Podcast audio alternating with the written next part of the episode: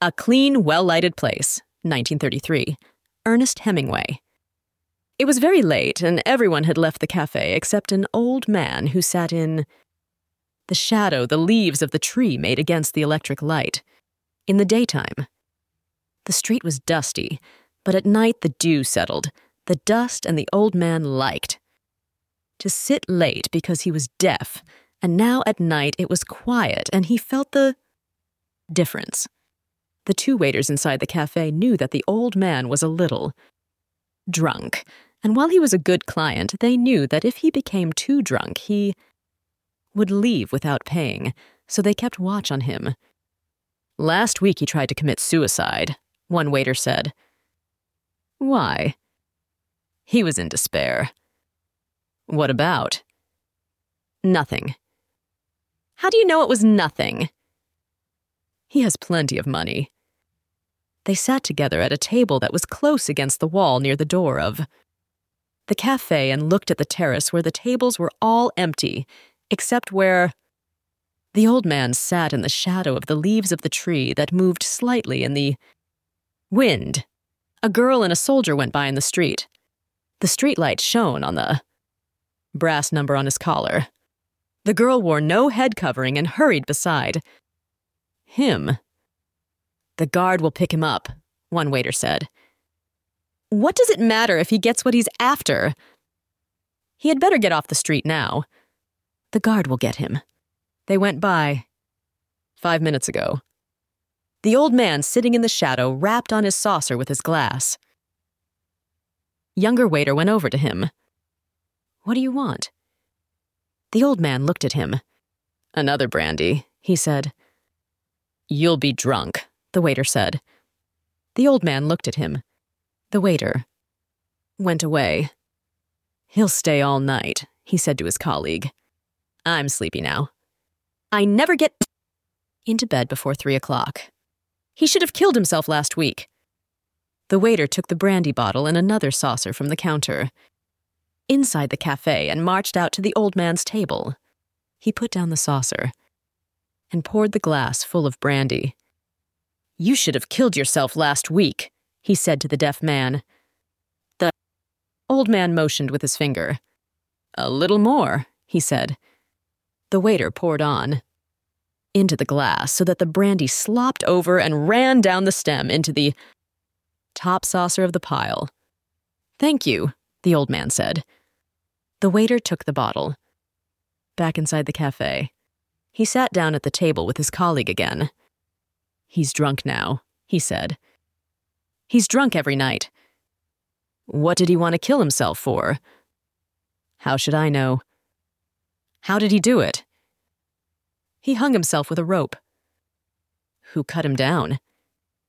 His niece. Why did they do it? Fear for his soul. How much money has he got? He's got plenty. He must be 80 years old.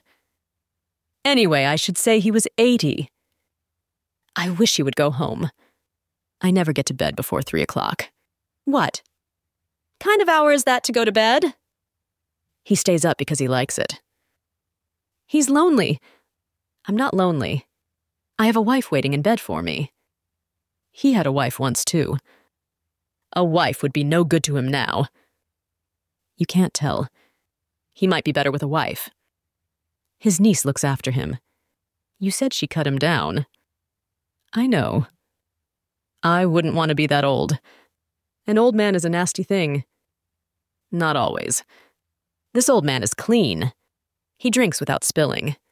Even now, drunk. Look at him. I don't want to look at him. I wish he would go home. He has no regard for uh, those who must work. The old man looked from his glass across the square, then over at the waiters. Another brandy, he said, pointing to his glass. The waiter, who was in a hurry, came over. Finished, he said, speaking with that omission of syntax stupid people employ when talking to drunken people or foreigners. No more tonight. Close. Now. Another, said the old man. No. Finished. The waiter wiped the edge of the table with a towel and shook his head. The old man stood up, slowly counted the saucers, took a leather coin, purse from his pocket, and paid for the drinks, leaving half a peseta tip. The waiter watched him go down the street, a very old man walking. Unsteadily, but with dignity. Why didn't you let him stay and drink? The unhurried waiter asked. They were putting up the shutters. It is not half past two. I want to go home to bed. What is an hour? More to me than to him. An hour is the same. You talk like an old man yourself. He can buy a bottle and drink at home.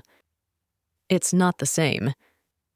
No, it is not, agreed the waiter with a wife. He did not wish to be unjust. He was only in a hurry. And you? You have no fear of going home before your usual hour? Are you trying to insult me? No, hombre, only to make a joke. No, the waiter, who was in a hurry, said, rising from pulling down the metal. Shutters. I have confidence. I am all confidence. You have youth, confidence, and a job, the older waiter said. You have everything. And what do you lack? Everything but work. You have everything I have. No, I have never had confidence, and I am not young. Come on! Stop talking nonsense and lock up. I am of those who like to stay late at the cafe, the older waiter said. With all those who do not want to go to bed. With all those who need a light for the night. I want to go home and into bed. We are of two different kinds, the older waiter said. He was now dressed. To go home. It is not only a question of youth and confidence, although those. Things are very beautiful. Each night I am reluctant to close up because there. may be someone who needs the cafe. Hombre, there are bodegas open all night long. You do not understand. This is a clean and pleasant cafe. It is well lighted. The light is very good, and also now there are shadows of the leaves. Good night, said the younger waiter. Good night, the other said. Turning off the electric light, he continued the conversation with himself. It was the light, of course, but it is necessary that the place be clean and pleasant. You do not want music. Certainly, you do not want music nor can you stand before a bar with dignity, although that is all that is provided for these hours. What did he fear? It was not a fear or dread. It was a nothing that he knew too well. It was all a nothing, and a man was a nothing too.